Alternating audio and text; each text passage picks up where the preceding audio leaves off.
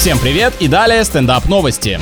Французский акционист проведет неделю внутри музейного экспоната. Любой творческий человек по-своему трактует понятие локдаун. Он планирует создать специальную скульптуру, в которой просидит 7 дней, имея возможность делать лишь мелкие движения. Каждый мужик, который живет в хрущевке, готов к подобному опыту благодаря ежедневным получасовым тренировкам в этих микроскопических туалетах. У художника уже есть опыт долгого заточения в скале и лежания в чучеле медведя. А, так Обломов это мастер современного перформанса получается.